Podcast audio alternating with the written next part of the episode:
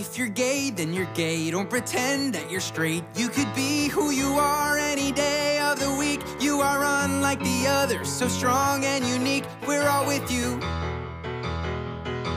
If you're straight, well, that's great. You can help procreate and make gay little babies for the whole human race. Make a world we can live in where the one who you love's not an issue. Cause we're all somewhere in the middle. We're all just looking for love to change the world. Ah, and we're all here in it together.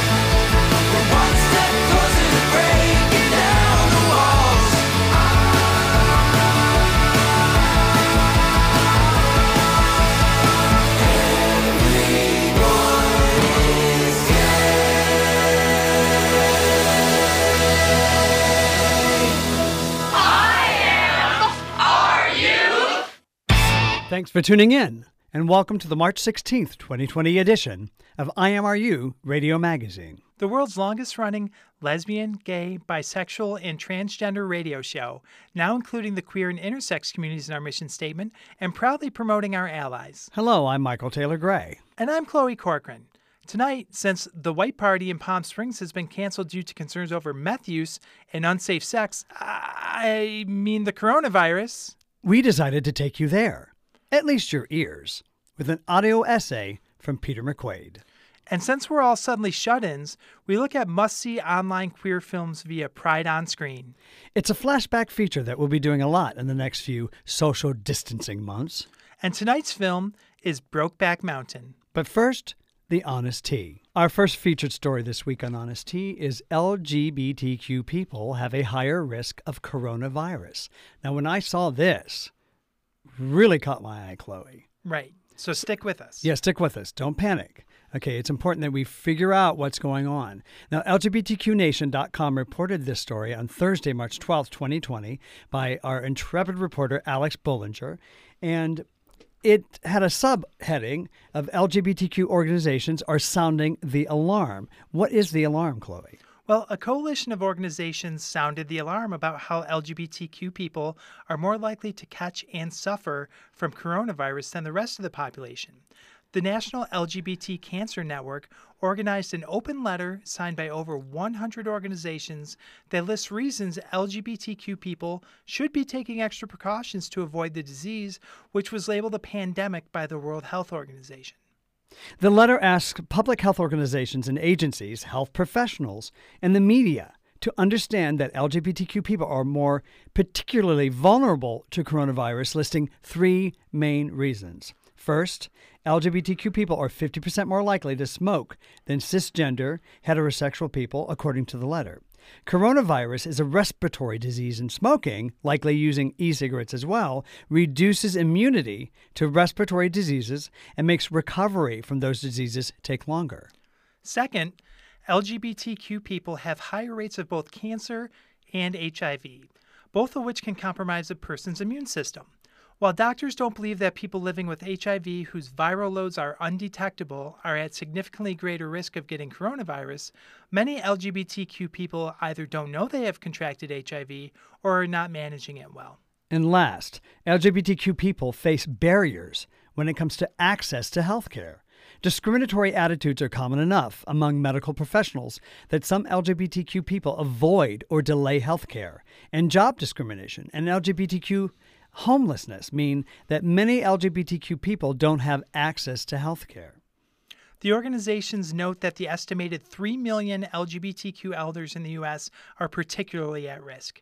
Coronavirus has a mortality rate of eight to fifteen percent for people over the age of seventy, according to the World Health Organization, and elder L G B T Q people may be more reticent to seek medical care when needed. The letter concludes with a list of measures people in positions of power can take to help address L G B T Q people's risk when it comes to coronavirus, including targeted public health campaigns, training healthcare workers to provide equal care to L G B T Q people, and working with L G B T Q health organizations. So a lot of this can be scary, but we do ask you to seek out good information. I always try to divert to this motto. Be an actor, not a reactor. So when you when you see a headline that, keep your sense of curiosity and find out what they're talking about. And this, I know it was kind of a sensational headline. Of course. But it got me to read it and find out why I need to pay particular attention to why our community and me, I might be more at risk. And as we look at the coronavirus, we may see a familiar name from our past. Michael Taylor Gray, do you have a little bit more about that? Doctor Anthony Fauci, who was a leader in the AIDS fight, is taking a lead in, and hopefully helping to conquer the COVID nineteen virus. Now, if any heroes emerge from the COVID nineteen outbreak, one of them will likely be this man. And this comes from advocate dot com from Thursday, March twelfth, twenty twenty, by Trudy Ring. And the article goes on to say that Fauci, who has been unafraid to speak the truth about the new coronavirus strain and counter the misinformation put out by Donald Trump, has been director of the National Institute of Allergy and Infectious Diseases since nineteen eighty-four. But he was dealing with AIDS almost from the time it was identified. Yeah, he joined N I A I D, which is part of the National Institutes of Health, as a senior researcher in nineteen seventy-two, after completing medical school and his residency. Over a period of ten years from nineteen seventy-two to nineteen eighty-one, Fauci says, I was a rather successful clinical immunologist-type person with a clinical interest in infectious disease. He told the Science Speaks blog in twenty eleven. Then he started reading about gay men in major American cities developing pneumocystic pneumonia, something seen in cancer patients and people with severely depressed immune systems. Now, we went from twenty-eight weeks median survival to now in two thousand eleven, that's what Fauci, while addressing other public health crises such as SARS, Ebola, and now COVID nineteen, has remained tuned into H I V and AIDS. He's an advocate for making treatment as prevention and pre-exposure prophylaxis more widely accessible, and he's enthusiastic about research into an H I V vaccine. He may at times be overly optimistic about some things, like how soon an H I V vaccine can come to fruition, but that does help convince Congress to come up with the money. Thomas Frieden, former director of the Centers for Disease Control and Prevention, recently told the New York Times. Importantly, in getting the word out about COVID nineteen, Fauci hasn't been afraid to contradict Trump's unrealistic projections. After Trump said a vaccine would be available soon, Fauci told reporters no, more like twelve to eighteen months, The Times notes. He also corrected Trump's talk about a cure to say that there was a greater possibility of a treatment to lessen symptoms and that there was no basis for the president's prediction that COVID nineteen would be gone by spring. But he did it all tactfully. Yes. I, and, and that, to me, is one of the greatest points about him. He has such a measured sense about him, and you backing that up with, with all of the knowledge that he has. Now, the article goes on to say, I think Tony is playing the same exact role that he has in the past to make sure that, that science is accurate and clear. Donna Shalala, the former Secretary of Health and Human Services and now a member of the U S House, told The Times. During a health emergency, it's the scientists and physicians that are the credible people the credible people to the American public, not politicians. And this was my favorite quote from Donna Shalala. There are a lot of world-class scientists, but Tony has a special set of skills, an ability to communicate, high integrity, and an understanding of politics, and to know how to stay out of politics in order to protect scientists. Absolutely. And to me, that's the point. I'm so thankful that we have I M R U and Honest Tea and all of this to to communicate to our community and our allies as well. But don't take our word for it. We're, we're giving you these stories. We're providing these stories for our listeners. But check them out. Go to the source and verify your sources so that you are informed from the people who know this. You mentioned allies right there. It's really cool to see that we seem to have an ally in the Canadian government. What's going on up in Canada? Well, our next headline is Canada moves to criminalize L G B T Q plus conversion therapy. This is from the guardian dot com, Monday, March ninth, twenty twenty, by Reuters in Toronto. Canada's federal government has introduced new legislation to criminalize L G B T Q plus conversion therapy as Justin Trudeau's Liberal government moves to fulfill one of its twenty nineteen election promises. The proposed amendments to Canada's criminal code include offenses such as causing a person to undergo conversion therapy, advertising and profiting from conversion therapy, and removing a minor from Canada. Now, conversion therapy is any practice designed to change a person's sexual orientation to heterosexual, to change a person's gender identity to ones that to one that matches the sex assigned at birth, or to repress or reduce non-heterosexual sexual attraction or behaviors according to the legislation. The bill also amends the criminal code to authorize courts to order disposing of or deleting advertisements for conversion therapy. Conversion therapy has been discredited and denounced by professionals and health associations in Canada, the United States, and around the world. It has no basis on science or facts, said David Lametti, Minister of Justice and Attorney General of Canada. Now, you may be asking, what is conversion therapy? It often uses talk therapy techniques, but some counselors have used extreme aversion treatments, such as electric shock treatment and medication. Now, this legislation would not criminalize personal views expressed in private conversations by individuals looking to provide support to those struggling with their sexual orientation or gender identity.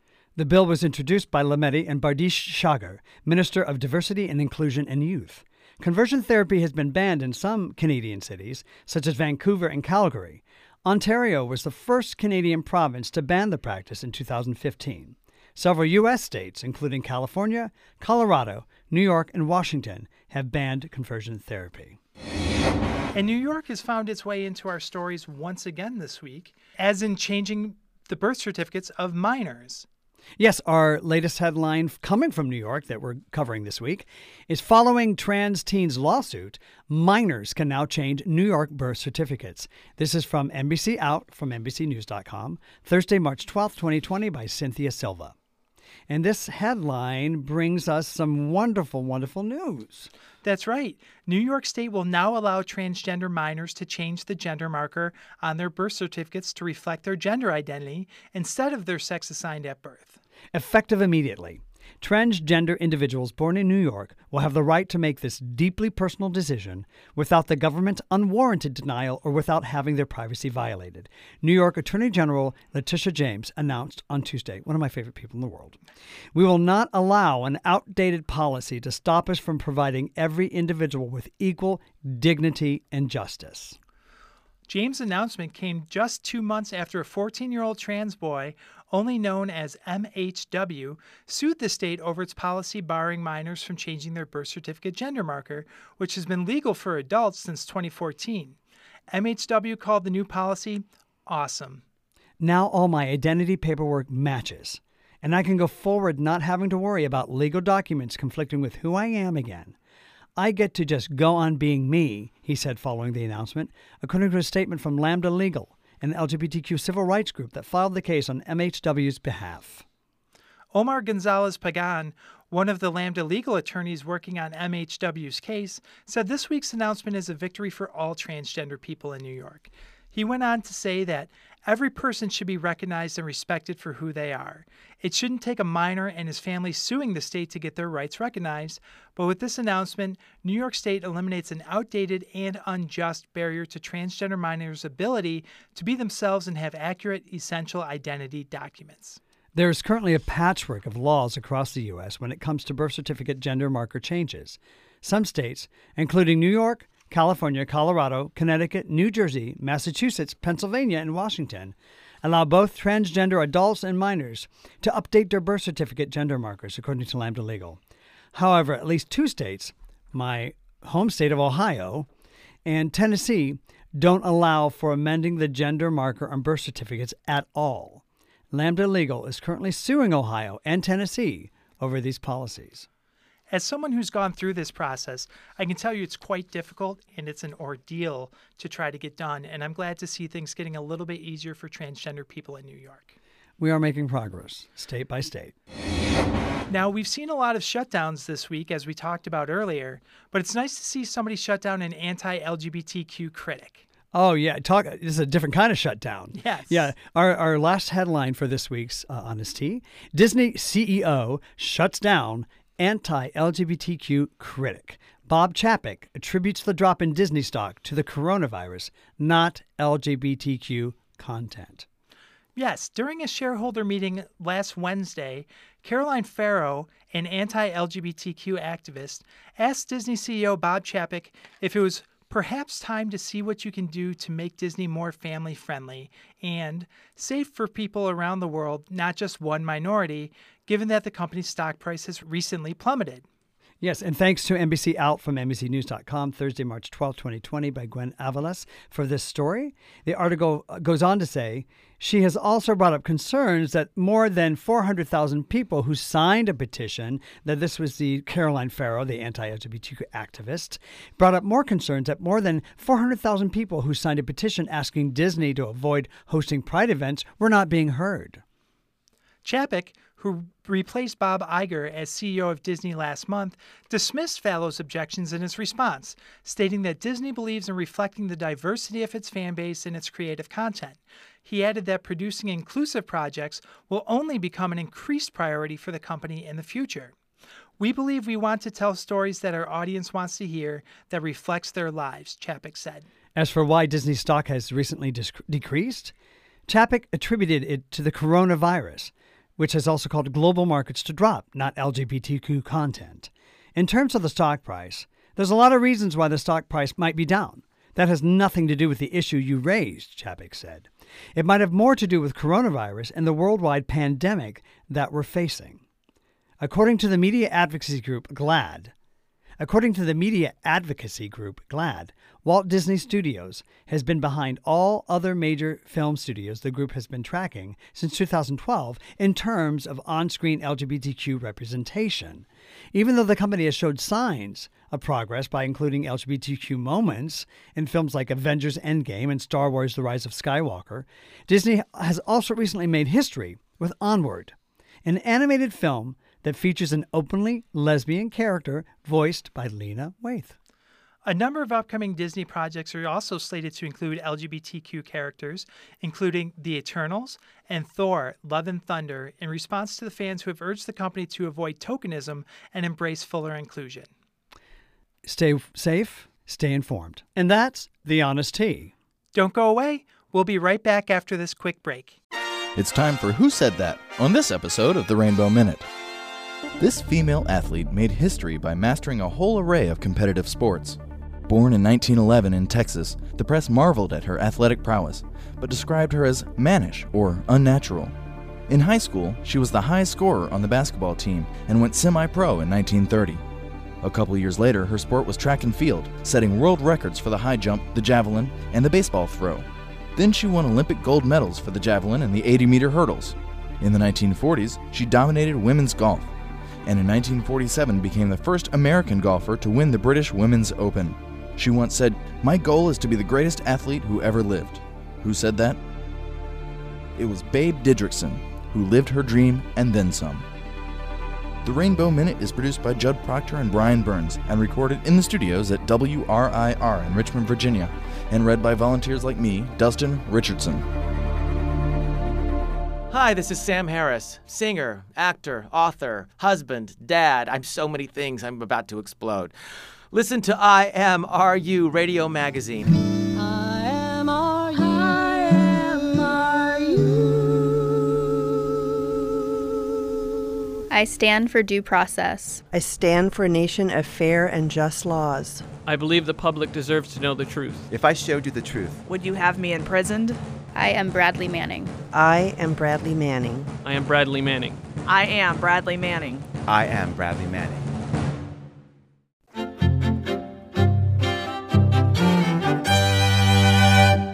The twenty twenty Club Skirts Diner Shore Weekend and White Party Palm Springs have both been postponed after the Riverside County Public Health Office issued an order on Thursday, March twelfth, twenty twenty, to cancel public gatherings of two hundred fifty people or more.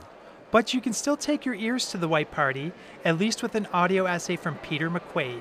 Here's part one. eleven thirty p.m. Friday.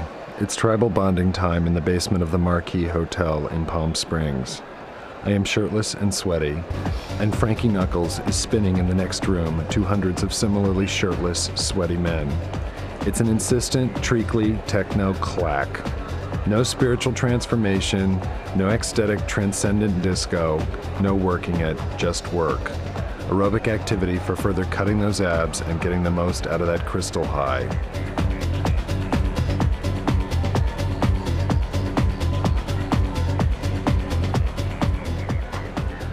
The circuit and its culture is the subject of much concern these days. In August of last year, at the morning party benefit for New York's Gay Men's Health Crisis, a G H B taking ecdesiast overdosed and had to make what has come to be known as a Franz-Joly exit to a mainland hospital. After much heated debate on the G M H C board last winter, it was decided the party would continue. As I wander out into the crowd and survey the arena, the first wisp of a circuit theory comes to me. At least half these so-called circuit gods aren't intrinsically beautiful. They're tan, they have good haircuts, they have nice clothes, and most intrinsic to the equation, fabulous bodies. Big or small, they've clearly put in a lot of gym time, just said no to Sundays, and perhaps yes to nandrolone decanoate, otherwise known as DECA, and testosterone cypionate. You know, it really boils down to one thing, and that is everyone wants to get laid, says thirty-nine-year-old Jeff, a bodybuilder since age seventeen. If people feel they have a better chance of getting laid by looking a certain way, that's it. When it becomes, now, am I good enough? Then it's a dead end.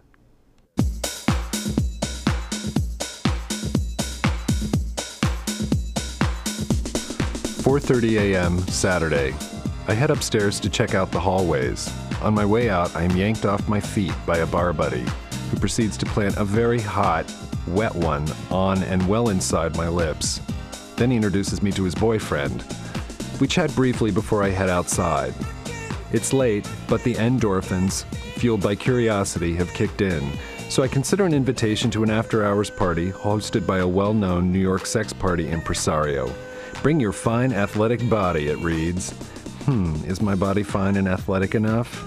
It's not bad, but my six-pack is looking more like a keg at the moment. Am I good enough?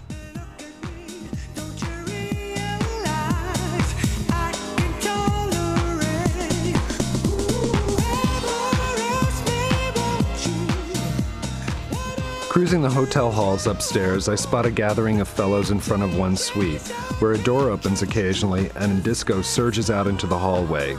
There is also a very perturbed-looking hotel security guard in front, a white man of about sixty. When a group of party boys approach the door, the svelte brunette standing guard appraises them for facial structure and body fat ratio. They pass muster and are admitted. They also pass room capacity, however, and eventually the hosts are summoned to the door. Two portly forty-something men in underwear and an obvious state of agitation appear. I paid over three thousand dollars for this suite, the host complains. I throw this party every year. I've never had a problem before. I am suddenly very curious about what people are doing inside when the door opens and an old friend exits.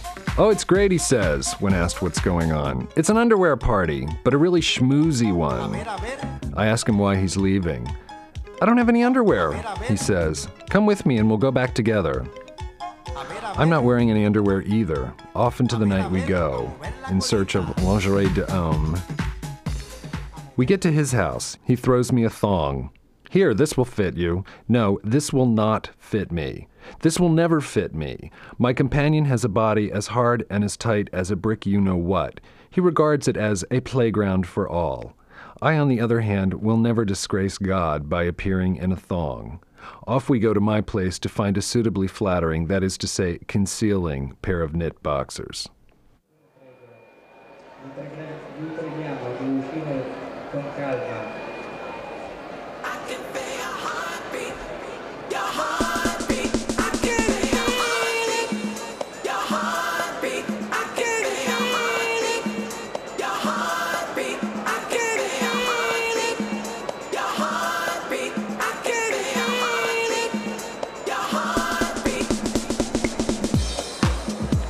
six a m Saturday, we hasten back to the underwear party. Once inside, we put our clothes in plastic bags, head for the bar, grab some sodas, and make the tour. Downstairs, men are standing around gabbing, dishing. We make our way upstairs, where my friend promptly veers off to one of two bedrooms.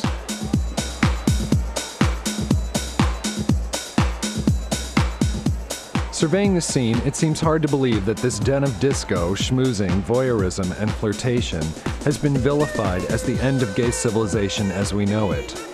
This ever-floating, supposedly A-list party known as the Circuit has been vilified by such activist gay icons as Michelangelo Signorelli, Larry Kramer, and Gabriel Rotello, who have repeatedly criticized the eroticized, druggy atmosphere as highly destructive to gay men's fragile sense of self-esteem and highly conducive to the spread of H I V, as well as antithetical to all good activism.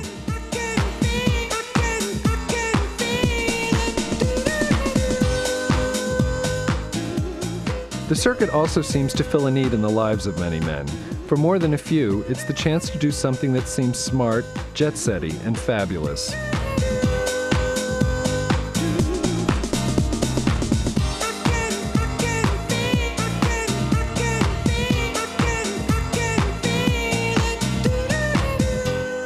The drawbacks?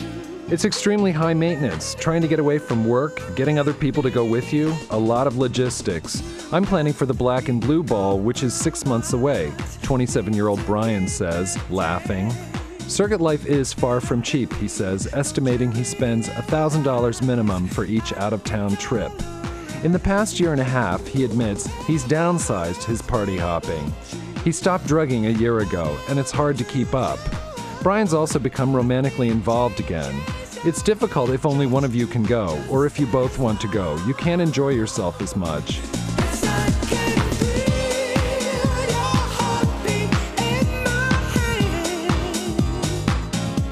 If anything, the worst thing you can say about the Circuit is that, at the end of the day, it's banality with a set of pecs you can't keep your eyes on, or, if you're lucky, your hands off of. It's about looks and size, not art and ideas.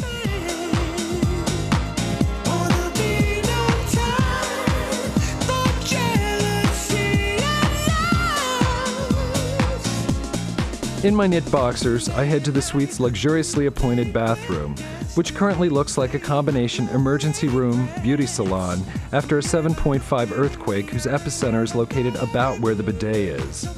Another svelte brunette, the town is lousy with them, pushes his way in. "I hate this," he cries, angst-ridden, catching his reflection in the mirror.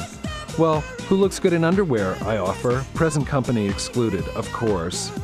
But he has more on his mind than just his appearance or even a thrust at Dionysian ecstasy. A fellow journalist, he asked for my card. I ponder this query, wondering where on my person he thinks a card would be.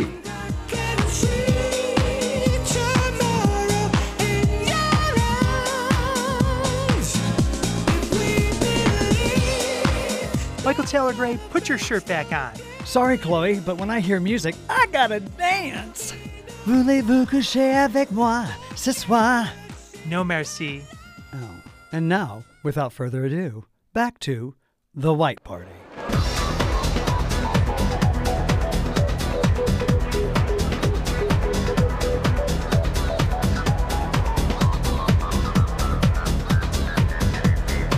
seven a m Saturday, I head to the orgy room. I'm approached by a young, smooth-skinned, heavily muscled man who seems intent on making contact, and I receive my Circuit epiphany. This is the kind of guy whom I wouldn't dare ask for the time of day, and he wants me. I am good enough.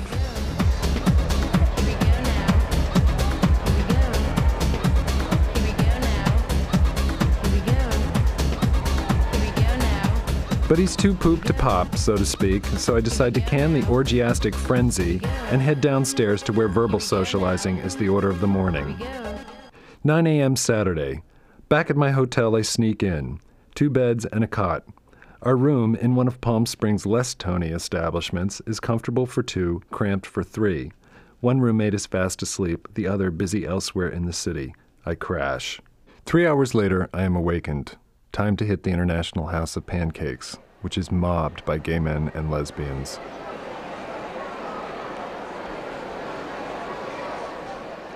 There is a sprinkling of families in their Sunday best, but for the most part, it's girls in tank tops and boys in muscle tees. Back at the hotel, I fall into a beauty coma. Hours later, I awake to find the afternoon party is in full swing. Men, men, and more men packed around a tiny pool, lounging, talking, and always cruising. Time for another nap.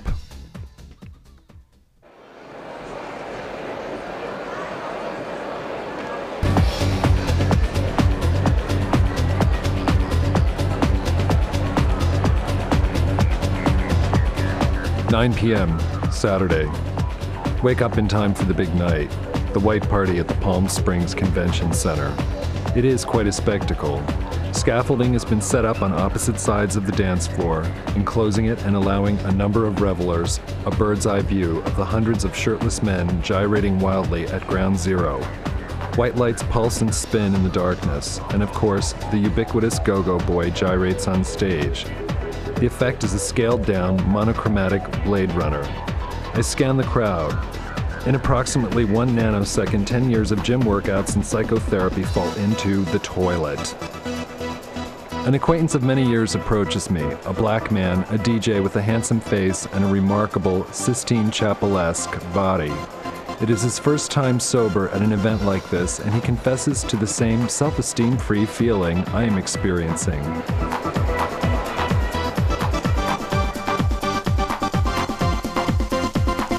We walk, we talk, we look, we go outside for a cigarette. I worry about the principal catching us. I realize at thirty-seven I am not in high school anymore. I'm a grown-up. I look like hell, he says. I wish I looked as bad as you do, I reply, and mean it. We both laugh. We bond. Sisterhood is powerful.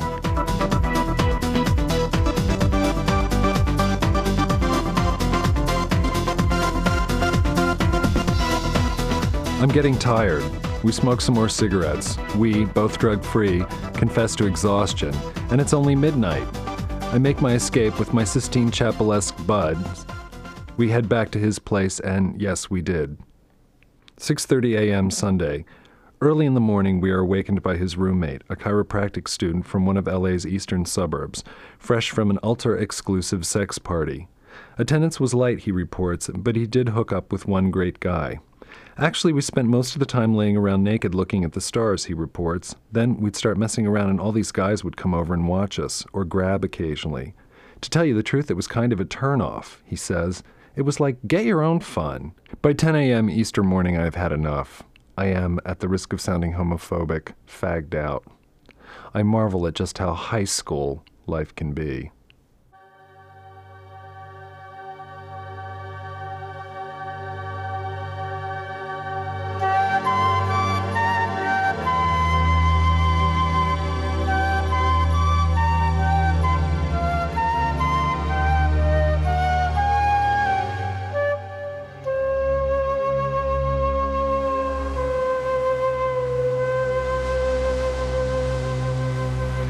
Most of us, closeted and confused as adolescents, never got the chance to act out the rites and rituals of adulthood before we had to put them into practice.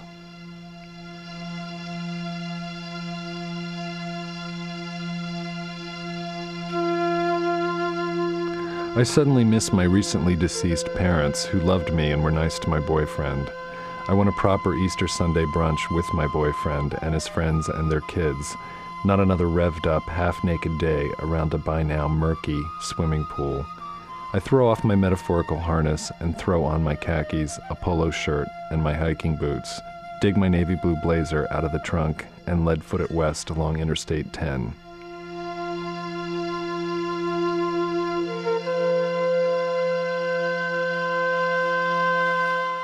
Well, I certainly remember my first white party, and I think I remember my last one. But there was a lot of pressure to look a certain way, have a certain number of outfits, and have all of your, let's say, party favors together before you went. I believe that. And I was really struck by the need for self-esteem and how much of a theme that was throughout the essay. Throughout, and not the focus being on the fundraising that the events are supposed to be. But there you go. Of course, the white party is far from the only big event to be postponed or canceled. Besides the Dinosaur Weekend, the list includes C S W Pride, Simply Divine, the L A Times Festival of Books, and Off Sunset Street Festival. Don't go away. We'll be right back. Barbara Jordan, Forever, coming up now on the Rainbow Minute. On September sixteenth, two thousand eleven, the U S Postal Service issued a Barbara Jordan commemorative Forever stamp. It was priced at forty-four cents. The first day issue was in Houston, Texas, the place of her birth in nineteen thirty-six. Jordan was the first African-American woman elected to the Texas legislature and the first African-American woman elected to the U S Congress from the South. The stamp is the thirty-fourth in the Black Heritage series and features an oil painting of Jordan by Albert Stark, recreated from a black and white photograph. Upon Jordan's death in nineteen ninety-six, she was survived by her longtime partner Nancy Earle, with whom she had shared a home as a devoted couple for thirty years. The Rainbow Minute is produced by Judd Proctor and Brian Burns at W R I R in Richmond, Virginia, and read by volunteers like me, Sodana Boulay, in Philadelphia. I am gay, and being gay has been certainly a very important part of my life. But I will die if I do not have clean air to breathe. I will die if I don't have shelter. I will suffer greatly if the gap between the rich and the poor continues to widen. And I think gay people have a responsibility, like everyone else. But I do think that gay people are special in some ways. That because we exist in every color of skin, because we were raised in every type of family, that maybe we can be part of the process of uniting people to address the gravest issues that affect us all. I really have come to believe that the greatest divide and the most destructive divide between us is not sexual orientation or gender or even race. It's class. It's about money and power and the new economy that we're living in. I want to do whatever I can to help build power for working class people, gay and straight and black and brown and young and old. We need to help all working class people understand that it matters who you fall in love with, it matters what color you are, but we are going to sink or swim together. Hi, I'm Cleve Jones, and you are listening to I M R U. My mama told me when I was young, we were all born superstars. She rolled my hair, put my lipstick on, in the glass of her boudoir. There's nothing wrong with loving who you are, she said, 'cause he made you perfect, babe. So hold your head up, girl, and you'll go far. Listen to me when I say, no matter gay, straight or bi, lesbian, transgender life, I'm on the right track, baby, I was born to survive. No matter black, white or beige, shoulder or Orient made, I'm on the right track, baby, I was born to be brave. I'm beautiful in my way, 'cause God makes no mistakes. I'm on the right track, baby, I was born this way. Don't hide yourself in regret, just love yourself and you said, I'm on the right track, baby, I was born this way. Don't be a drag, just be a queen. Don't be a drag, just be a queen. Don't be a drag, just be a queen. Don't be. Give yourself prudence and love your friends, so we can rejoice the truth. In the religion of the insecure, I must be myself, respect my youth. A different lover is not a sin. Believe capital H I M. I love my life, I love this record, and me amo y no matter gay, straight or bi, lesbian, transgender life, I'm on the right track, baby, I was born to survive. No matter black, white or beige, chola or Orient made, I'm on the right track, baby, I was born to be brave. I'm beautiful in my way, 'cause God makes no mistakes. I'm on the right track, baby, I was born this way. Don't hide yourself in regret, just love yourself and you said, I'm on the right track, baby, I was born this way.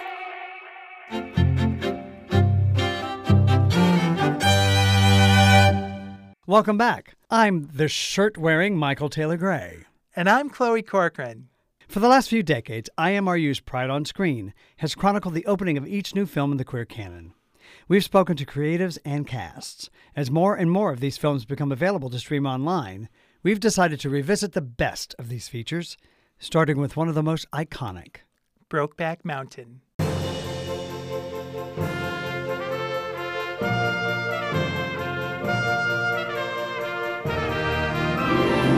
based on a short story by Pulitzer Prize-winning author Annie Proulx. The film version of Brokeback Mountain was directed by Academy Award-winning filmmaker Ang Lee, from a screenplay by Pulitzer Prize-winning author Larry McMultry and his longtime writing partner Diana Asana. It's not just a landmark gay film. It's one of the most heart-wrenching love stories that I've ever seen. Set against the sweeping vistas of Wyoming and Texas, the film tells the story of two young men, a ranch hand and a rodeo cowboy, who meet in the summer of nineteen sixty-three when they work as sheep herders up on Brokeback Mountain. Ennis Del Mar, played by Heath Ledger, and Jack Twist, played by Jake Gyllenhaal, become friends and then unexpectedly lovers. But at summer's end, the two must come down from Brokeback and part ways. You gonna do this again next summer? Well, maybe not. Like I said, me and I was getting married in November. So, uh, we're trying to get something on the ranch, I guess. You? I might go up to my daddy's place and give him a hand through the winter. I might be back. The Army don't get me. Well, I guess I'll see you around, huh? Right. Filmmaker Ang Lee is heterosexual, grew up in Taiwan, and was only nine years old in nineteen sixty-three. So what drew him to this particular story? Gay ranch hands in Wyoming, they're very far from me. But I think it touched that enigmatic subject of love, I think. And because the strange combination West macho Western and a gay love story, somehow. I think the unfamiliarity for me reached out very far in that mystery. And the emotion lands very hard, but the emotion is about missing, about something you don't get. I think that's very poignant, very profound. Um, it's kind of existential to think that two characters spend twenty years trying to go back to where they started in the mountain, in a place that they hardly understand themselves. So that's a calling for me. Remaining in Wyoming, Ennis does wed his sweetheart Alma, has two daughters, and struggles to eke out a living. Jack, in Texas, catches the eye of a wealthy rodeo queen, gets a job working for her father. They have a son. Four years pass. One day, Ennis gets a postcard from Jack, who's en route to visit from Wyoming. When Jack arrives, it's clear that the passage of time has only strengthened their feelings. In the years that follow, Ennis and Jack meet up several times annually. They struggle to keep their bond alive and secret from their wives. You still go fishing with Jack Twist? Not often. No, I used to wonder how come you never brought any trouts home. You always said you caught plenty, and you know how me and the girls lack fish. So one night I got your creel case open, night before you went on one of your little trips. Price tag still on it after five years. And I tied a note to the end of the line. It said, "Hello, Ennis, bring some fish home. Love, Alma." And then you come back, looking all perky. It said you caught a bunch of browns and you ate them up. Do you remember? I looked in that case first chance I got, and there was my note still tied there. That line hadn't touched water in its life. Doesn't mean nothing, Alma. Don't try and fool me no more, Ennis. I know what it means. Jack Twist. Oh. Jack Nasty. You didn't go up there to fish. Ennis Del Mar's inability to move beyond the boundaries of expectations, dictated by time and community, brings tear-inducing poignancy to Brokeback Mountain. Actor Heath Ledger stuns in the stoic role. Despite Ennis's taciturn nature, Ledger says he found things he admired in the man he played. His potential, you know, uh, he had great potential to love, and um, I think the one time you really see the potential is with his kids, his children, because that's that's the one form of love he's really allowed to express. It's not dangerous to him, um, and with his wife, it just wasn't uh, really love. It was what he thought should be love, and. And it was a, a routine that he slipped into because um, it was conventional, it was traditional, and uh, um, and ob obviously his love for for Jack was forbidden, and and he hated himself for it. He punished himself for it, you know. Um, essentially, he was a uh, you know homophobic man uh, in love with another man, um, and uh, to that, I guess. I guess I, I, I guess I always um, had faith in the love within him uh, a lot more than he did, and I, I think that's what all the characters I think found in him too was was this uh, the potential within this masculine figure to be kind of vulnerable. And although Heath Ledger is receiving all the Oscar buzz, Jake Gyllenhaal's portrayal of the outgoing Jack Twist ranks among his best work, but it's not the role he thought he'd get. I thought that Ang would want to cast me as Ennis and Heath as Jack, just because I felt like Heath was more outgoing, and you're used to Heath kind of being a kind of active, less passive presence, you know. And somewhere in my mind, naively, I guess, I thought that. And when we were cast opposite what I thought, I realized that Aang recognized in both of us something that I don't think either of us saw necessarily. And that want to always kind of push forward and progress and change things was something in Jack that I felt like I really had too. And that um, the amount of words he says, I think it's sort of the same thing in a different way. They're like yin and yang, you know, and when they come together, I do think they make a circle. Uh, Heath and I talked a lot about it, and I, I find a lot of, just in Heath, him in his own nature, I feel like he carries his heart on his shoulder, you know. He's the kind of guy who's always protecting himself in different ways, but he's really a sensitive guy, and uh, whether or not he's talking or not talking, I think you can sense that from him always. And I just was playing with that. Like, I saw that, and it was like a friendship that we had as actors that was somehow translated to in the movie.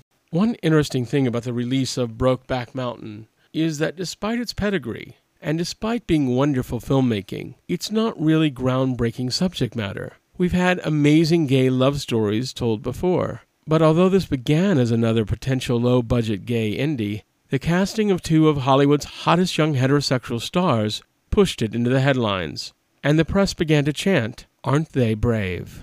All we were doing was servicing a story. Actor Jake Gyllenhaal. You know what I think is really more courageous is people who are trying to be intimate in their real life and who are up against the real things. You know, we just were making a movie for two months where we played characters, and I think it's a time where more people are open to this than it might seem.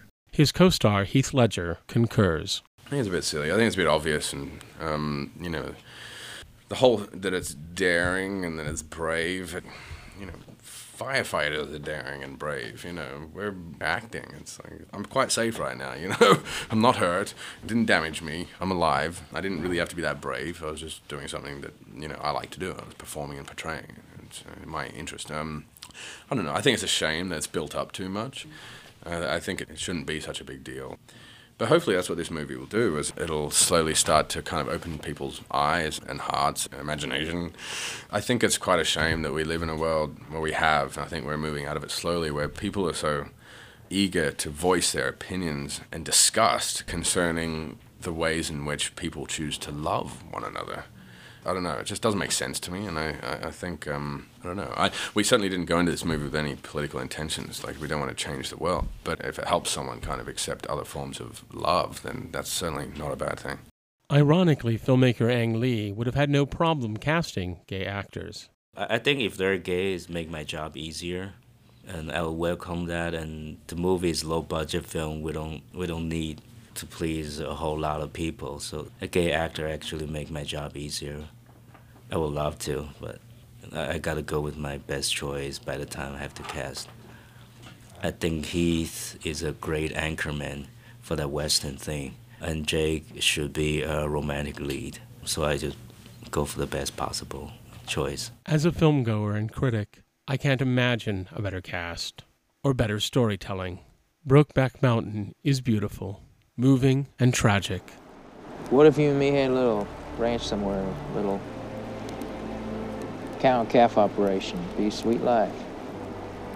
You know, hell, Larry's old man, you better give me down payment to get lost. I mean, he more or less already said it. You know, I, I told you it, it ain't gonna be that way. You know, you, you got your wife and baby in Texas, and you know, I got my life in Riverton. That's so. You and Alma, that's a life. Oh, you shut up about Alma. This ain't her fault.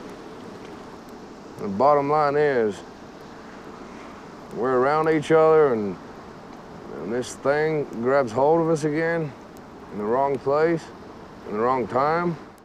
And what would Heath Ledger like the audience to take away from the film? For me, it's a story of how love transcends all.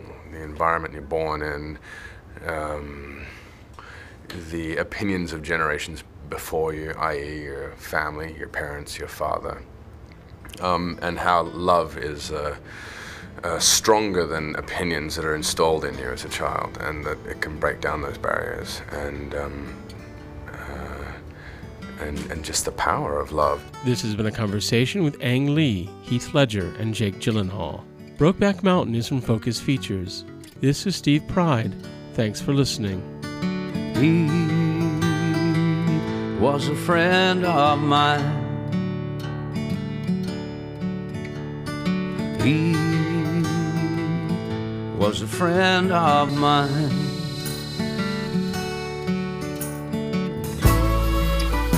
Brokeback Mountain is available on pay-per-view from YouTube, Google Play, iTunes, Vudu, Amazon Prime, and free with your Hulu subscription. There's still a few minutes left. Enough time for a last word.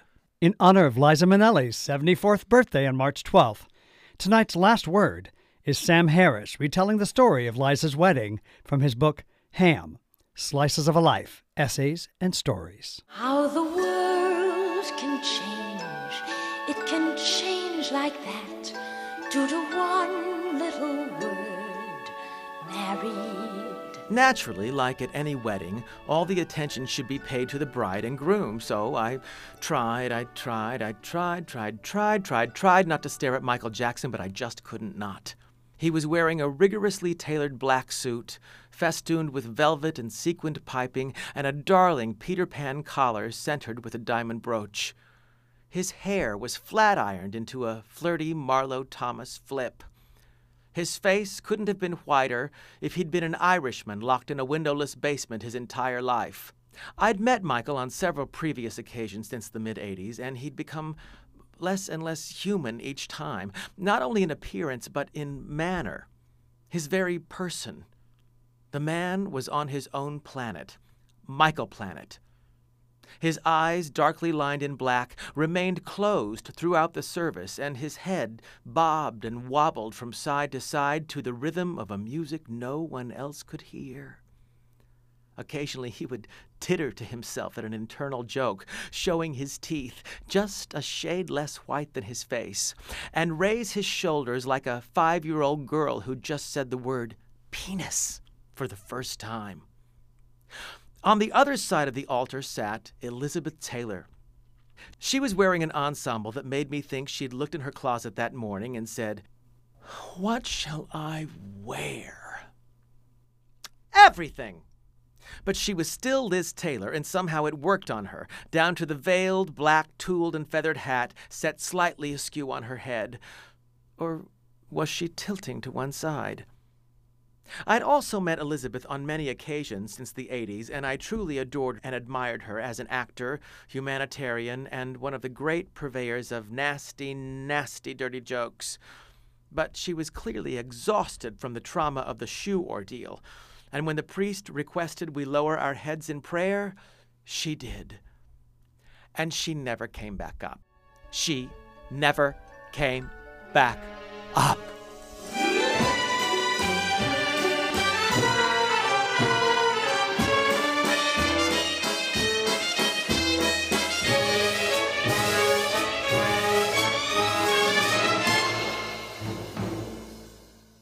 Well, that's the end of our show.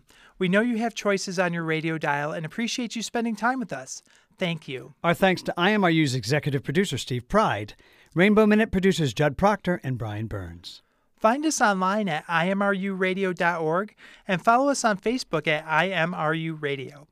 If you're a web designer, social media expert, or just interested in L G B T Q I community affairs and would like to volunteer with I M R U, email volunteer at I M R U radio dot org. A little reminder, you can always hear our weekly show posted to K P F K dot org.